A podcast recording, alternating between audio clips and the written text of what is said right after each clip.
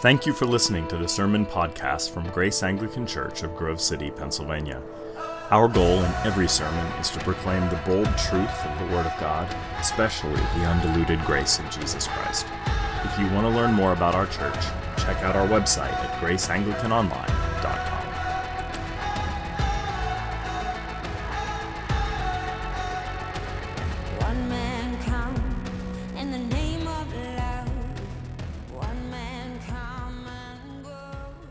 Almighty God, we beseech you to resurrect our brains this Easter day through Jesus Christ our Lord. Amen. As many of you know, I recently conducted a funeral for a Grove City College student named Hans Turner. He was only 21 years old when he died. It wasn't my first funeral. I have conducted many funerals over the years and have made it fairly steadily through the services. Uh, but there was a moment that left my heart cloven in two. Uh, right before the casket was lowered into the ground, I broke down. Hans had over a dozen nieces and nephews there, and right before the casket was lowered, one by one, they approached it the casket was of course closed, but through the crack that was between the lid and the base, every one of them placed notes inside before it was lowered down. And at that point, I lost it because frankly for me, for a variety of reasons, that was just too much to see. I learned only later that these were not goodbye notes. They were can't wait to see you again notes inscribed with Crayolas and resurrection hope. That's where we are today. We are people who are steadied by a very reasonable expectation that there is something that lies beyond and that we can have a share in it. Well, St. Paul was captivated and obsessed uh, with the resurrection of Jesus Christ. And he believed that there were many present day consequences to that historic event. And he writes to us in the first chapter of his letter to the Colossian Christians. And I'd like to speak about just the first few verses, but he writes about these consequences of resurrection, namely about lofty things, that we have a lofty Christ and now a lofty mind and a lofty station. That's what I'm talking about this morning. The lofty Christ, the lofty mind, and the lofty station. And then I want to conclude by telling you about a dream I had last Wednesday at 3 a.m. But that's later. Alright. The lofty Christ. Please open your bulletins as we dig into the Word of God. Paul writes, If then you have been raised with Christ. Seek the things that are above, where Christ is seated at the right hand of God. The Greek is better. It's since then you have been raised with Christ. It's far more definitive. Seek the things that are above, where Christ is seated at the right hand of God. From the earliest days of Christianity, believers had a brontosaurus-sized understanding of Jesus. They thought he was noble, but more than noble. They thought he was a prophet, but more than a prophet. They thought he was a teacher, but more than a teacher. He uh, superseded everyone who had ever lived, everybody who came before him. The idea was that the risen Jesus had no copycats, either living or dead. He was superior to them all. And the evidence for his superiority was in fact his resurrection. His teachings were amazing and insightful.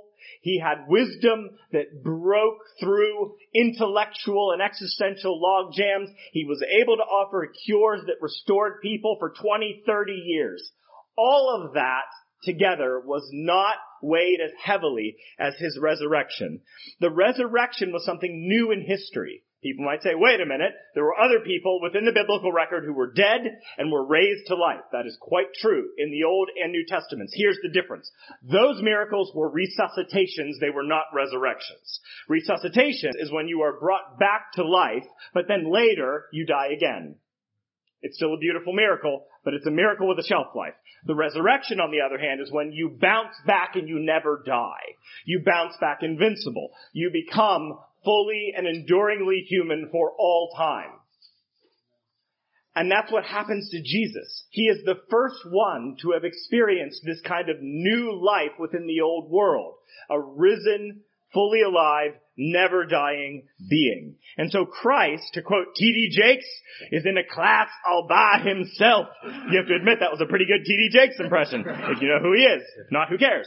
Um, but this is Paul's point, and it's his point right from the opening chapter of the letter to the Colossians that Jesus is the risen man, but more than a risen man, he is the risen God man. He has offered something and embodies something completely unique within the human story. And that's why in chapter one, Paul writes this. Remember, this was written in 50 AD, like very, very early on in the Christian movement. Paul writes, for in him, in Jesus, the risen Jesus, all things were created things in heaven and on earth, visible and invisible, whether thrones or powers or rulers or authorities. All things have been created through him and for him. He is before all things and in him all things hold together. This was written in Caesar's territory. Paul is saying that the risen Jesus is more powerful than any Caesar, Caesar that ever was or will be, any president that ever was or will be, any you that ever was or will be. Jesus has supremacy because of his godness and his resurrection which validated publicly his divinity. And so in our chapter, in chapter 3, we note right from the start that Jesus breaks every glass ceiling that has ever existed. He has risen, and not only risen, he seats at the right hand of God the Father Almighty. That is enthronement language. He is placed in the seat of power. To be at the right hand of a ruler meant that you were their vice regent. You were the one who carried out the decrees. And here we have Jesus sitting in that place of power, uh, in the place of highest authority. And that means that our highest authority in this room and in this world is not a creditor. It is not an author. It's not a billionaire. It's not Twitter. It's not a flag. It's not social media platforms. It is the butchered and raised Son of God who knows no rival. I find that much of my own anxiety and panic in life, and maybe yours too, comes from mistaking the occupier of the throne. When we mistake the occupier of the throne, we freak out because we think the universe is coming undone. The universe isn't coming undone because there is somebody who sits atop it and he's doing just fine. We have a risen, ascended God man. So we have a lofty Christ. That's where Paul begins. You've been raised with Christ, who is seated at the right hand of God. And out of this theology, Paul makes some deductions. And one of them is, you can have a resurrected brain. You need a resurrected brain. You need a brain that works differently than the brain that was given to you by birth. You need to have a new conception of reality. And that is in part what the resurrection does for you. This is in verse 2 regarding the lofty mind. Set your minds on things that are above, not on things that are on earth. Set your minds on things that are above, not things that are on earth. Notice Paul's insistence that we get our minds right. You know, the Bible considers the mind, that is the part of us which reasons, discerns, perceives to be a veritable powerhouse. If you have your mind set on something, if your mind is right, you can probably accomplish it. The scriptures are rich in language of mindfulness. Uh, consider the summary of the law in the Old Testament that we are to love God with all our hearts, all our souls, and all our minds. Consider the word repentance uh, because it shows us the importance of the mind. How so? Because in Greek, the word repentance is metanoia, which quite literally means you change your mind. Before you change your behavior, you have to have some sort of internal perceptive change. Also, the transformation of behavior and patterns in our lives is completely dependent upon a changed mind. We know this from Romans 12. In Romans 12, Paul writes, be transformed by the renewing of your what? minds. You have to have that right before your behavior gets right. You have to perceive the world rightly in order to engage in the world rightly. And the New Testament says that our spiritual battle in this life involves mindfulness. That's why in 2 Corinthians 10, Paul writes, take every thought captive to Christ. Because if you don't take your thoughts captive, you sure aren't going to take your behavior captive. It has to begin internally. And so this is the message if the mind, that is our perception, the way we think about life, if our interpretive framework is right, much of life is set in the right direction. And so Paul sees Christians as having a new opportunity for evolution, that we can evolve cerebrally, that we can make some progress internally, that we don't have to live with an old sick mindset that is all about cynicism and degradation and complaining and blame. We can actually begin to perceive the world in a different way, in a resurrected sort of way. Uh, we can outgrow some of those early mindsets because everybody in this room, certainly me included, has a faulty way of perceiving the reality that causes us to act in dysfunctional and sabotaging ways. We, as Christians, just like everybody else, we were born with an inherited mental framework with all sorts of ideas that were given to us by our age, by our families, by our biology, by our education. And what Paul is saying is, that's all really interesting, but you need a risen brain. You need a risen brain. There's this wonderful woodcut of the Roman goddess Minerva, who's the goddess of wisdom.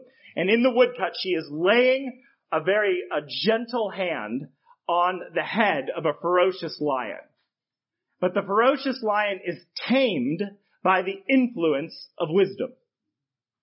And that's what the resurrected brain is like. When the risen hand, the wounded hand of Christ touches your scalp, you begin to have new thoughts about things. About yourself, about your eternity, about God, and about other people, because you have been touched by a wisdom that supersedes your own and comes to you from the outside. Well, that's part of resurrected power. That's how an earthly mind can be reshaped by the mind of heaven. I find that earthly minds, earthly minds don't know what to do with Easter. Resurrected minds do. But earthly minds don't know what to do with Easter because earthly minds have very hard and fast assumptions about death, right? That either it's, it's the terminus and there's nothing afterward, or if there is something afterward, the only way that you access it is that you're good enough. Both seem pretty devastating to me. If you have any degree of, you know, self-awareness. Um, at all. Uh, so what's fascinating is that the world, I don't think, can handle a, a risen Jesus. So they can handle a risen Jesus if he's not too risen. For example, many people can believe in Jesus' risenness in our minds. People want to sequester the risen Jesus in your brain. Well, clearly he dies in history. He's buried. He's forgotten. But it's important that his ideals continue to reframe our thinking. I agree that his ideals reframe our thinking, but it's only because that is built on the substructure of something that actually happened in reality, right? Some people get all subjective and sort of emotional and squishy, and they say, well, as long as the risen Jesus, whatever that means, influences your feelings and makes you feel a little better about life. That's really neat, but not if it's not built on the substructure of history. Like, then, then it's just one idea of, of, among others, or one emotion, one feeling, set of feelings among others. Other people get all hippie and like naturalistic, and they're like, well, the risen Jesus is sequestered in like the realms of nature. And so just as we see like magnolia trees bloom, that's sort of Jesus. Because while he died and was buried and nothing else happened, we have magnolia trees. And that's nice. And nature has rhythms and patterns and things begin again. Just like hope can be, that, yeah, really interesting. But none of it's not built on the substructure of something that actually happened. And that's why I include in your bulletin, though don't look at it now because you'll get distracted, a poem by John Updike who says that if he rose again at all, it had to be his body. Let us not mock God with metaphor, transcendence, sidestepping, analogies, making of the event a metaphor. Instead, let us walk through the actual door to an actual risen Jesus. And so the lofty mind begins to think differently because that lofty mind is founded upon a lofty Christ who really died and really rose again. But all of our lofty thoughts are dependent upon the legitimacy of that resurrection. So we can have a lofty mind in which we perceive life differently. We can look at Jesus and say, and say, that is a man who rose again. And because he rose again, everything else in reality is forever different and forever changed. Lastly, we have a lofty station. This is verse 3. The text reads, For you have died, and your life is hidden with Christ in God. It's quite a rude thing that Paul tells people who are quite alive that they're quite dead. Um, but this is his point. That as you live, a part of you really is gone forever. What is that part? your idiosyncratic selves, which once belonged to a terminal age with all of its hostility to God. All of that has been declared dead. Those selves are as dead as Christ was on his funeral day. It's all over. But there's something positive too, that your truest selves have been, well, they've reached their destination. They've been saved and saved entirely held, hugged, and hidden in Christ. Isn't that a lovely image? Like you're being embraced to the degree where you were subsumed into the Messiah. And that is the safest place you could ever be, right? This was now popular a few years ago where they were thinking about safe spaces in colleges. Whenever you were really stressed by an exam, you would like go into this closet where they had coloring offer and stuffed animals. I'm not dissing that for a second. I totally want one of those. Only I want video games and I want caramel popcorn. And then I would be happy. That is my safe space. But this is the safest space of all. Because you essentially are being connected to the one who has died and is alive forever, forevermore and has said, I'm sharing with you my death and resurrection. You now belong to me and belong to me forever. You are now in the loftiest and safest place, the highest of stations. And so our new station is this undying realm that we truly belong there. It is our truest country. The United States is not your truest country. It's a great place for a while, sometimes. Right? I don't know. It depends on the day. It gets weird. But we are ultimately citizens of this heavenly kingdom which has come to invade. It is this place to which we belong, and he has made us royalty within it. Maybe some of you have seen the film King Ralph from 1991 with John Goodman. I hope that you have. It's hysterically funny. It's about a British royal family and there's about, you know, 700 of them and they're all taking a picture in front of one of the, the British palaces and they're all there in the wet grass. But what they don't realize is that an electrical cord to the camera is running through the wet grass. There's some sort of problem with it. When the photographer takes a picture, the entire royal family is electrocuted and killed. I shouldn't be laughing, but it's a funny scene. Anyway, so they're all dead, and they have to find one living descendant who happens to be a professional or near professional bowler named Ralph who lives in New Jersey. Right? And so he instantly becomes the King of England. And his entire, and in the entire film, it's all about him adjusting from being a womanizing, beer swilling bowler into the monarch who rules the British Empire. It's fascinating. But that is, friends, in a sense, what has happened to us. God has taken you with all of your pathologies and questionable ta- taste in churches, and um, and He brings you all, brings you all into the bosom of heaven where you are grasped and held and never let go. You are now in the loftiest station with the risen Jesus. That's where you truly belong and where you are headed. Now, our minds need to readjust to that station because that station is our new reality. And that new station can begin to define how we think about this life and the next. Because it means that death is not a terminus for you. It is not over. It also means that however you get into the next realm, it's not based on your rap sheet or how successful you've been.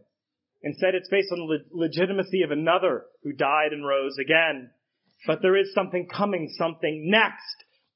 We belong there already and we're walking towards it, this new lofty station in which we will finally be people who see, not just have faith, but sight.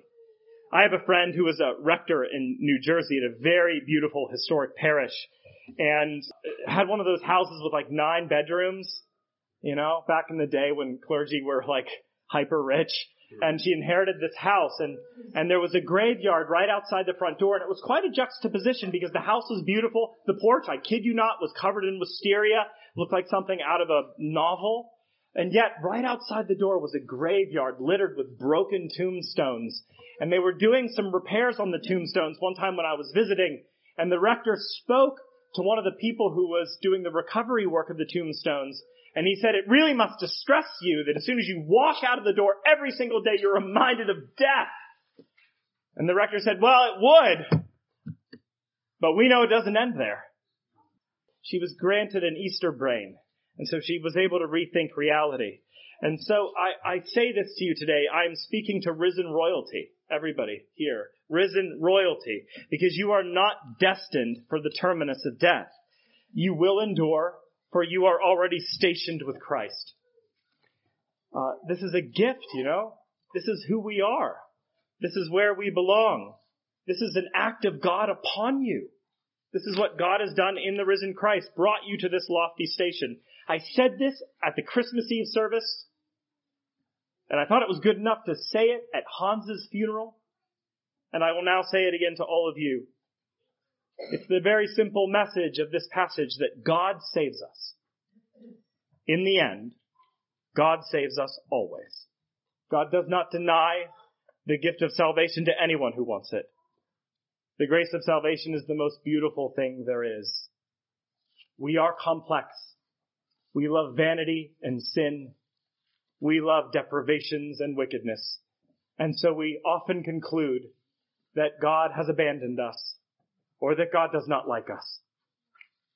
But God does not always stop our hand from plunging into sin, and God does not always correct every single one of our weaknesses. But here's what He does do. He saves us. In the end, God saves us.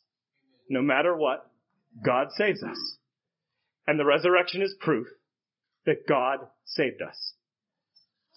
So that is a lofty Christ who gives us a lofty mind and a new lofty station. We have access to one who is greater than Minerva, a risen Christ who has placed a pierced hand on our heads and brains, who can influence how we think about ourselves, our ultimate future, and the future of every other image bearer. Now, the dream. The 3 a.m. Wednesday morning dream. I have to tell you about it. It really happened. 3 a.m. is when I woke up from this dream. Uh, I was dreaming so vividly that I was shaken from sleep, and then I did something very dangerous. I jostled my wife from sleep in order to tell her about it. She was particularly gracious, though. It was an Easter miracle.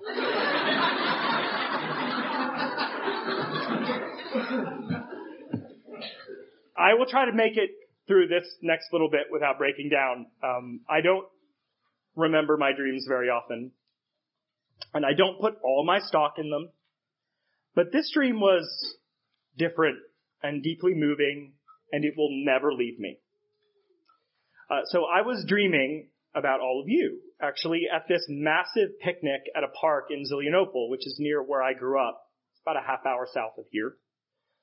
Uh, and I remember that the sun was setting, and I remember there was more food than any human or group of humans could consume, and it was all like our best homemade dishes. And there were tons of children there being insane and wild and fun, and everybody was uh, laughing and satiated and happy. And then we were joined by other people there were others, some of whom we haven't seen for far too long, people from this church who have passed on to the other side. I saw their faces. I saw Hans and heard his like calm, subdued laughter. Geraldine with her sweet spirited kindness. Lisa Welker with her beaming smile. Gary Beck with his delightfully awkward humor. Ken Carter, who was holding, I remember, a sorbet ice cream cake. He loved to make those back in the day. And lastly, there was Rick Grossman, fifth generation farmer who died two years ago from an aggressive cancer. He looked so remarkably well and strong with good color, dressed in his old farmer flannel, but a little cleaner than it used to be. And I remember I was so speechless when I saw him and I, I was aghast and I eventually like walked over to him and I, I clutched both of his arms and I asked him, is, is this real? Is it real? And he just laughed and he said, seems to be. Classic Rick form. And I was totally dumbstruck. But I remember asking, I said, well, like, what is it, what is that? What is it like? What's it like? Meaning, you know, the stuff that comes next. Well, he paused, he looked down, and then he looked up, and then with this smiley, teary glance, he said, It's even better than you think. And at that point, I woke up and I told my wife. Friends, because Christ is risen, we will never be lost. And risenness can help us right now as we await for that new ageless home a home that is even better than we think. Amen.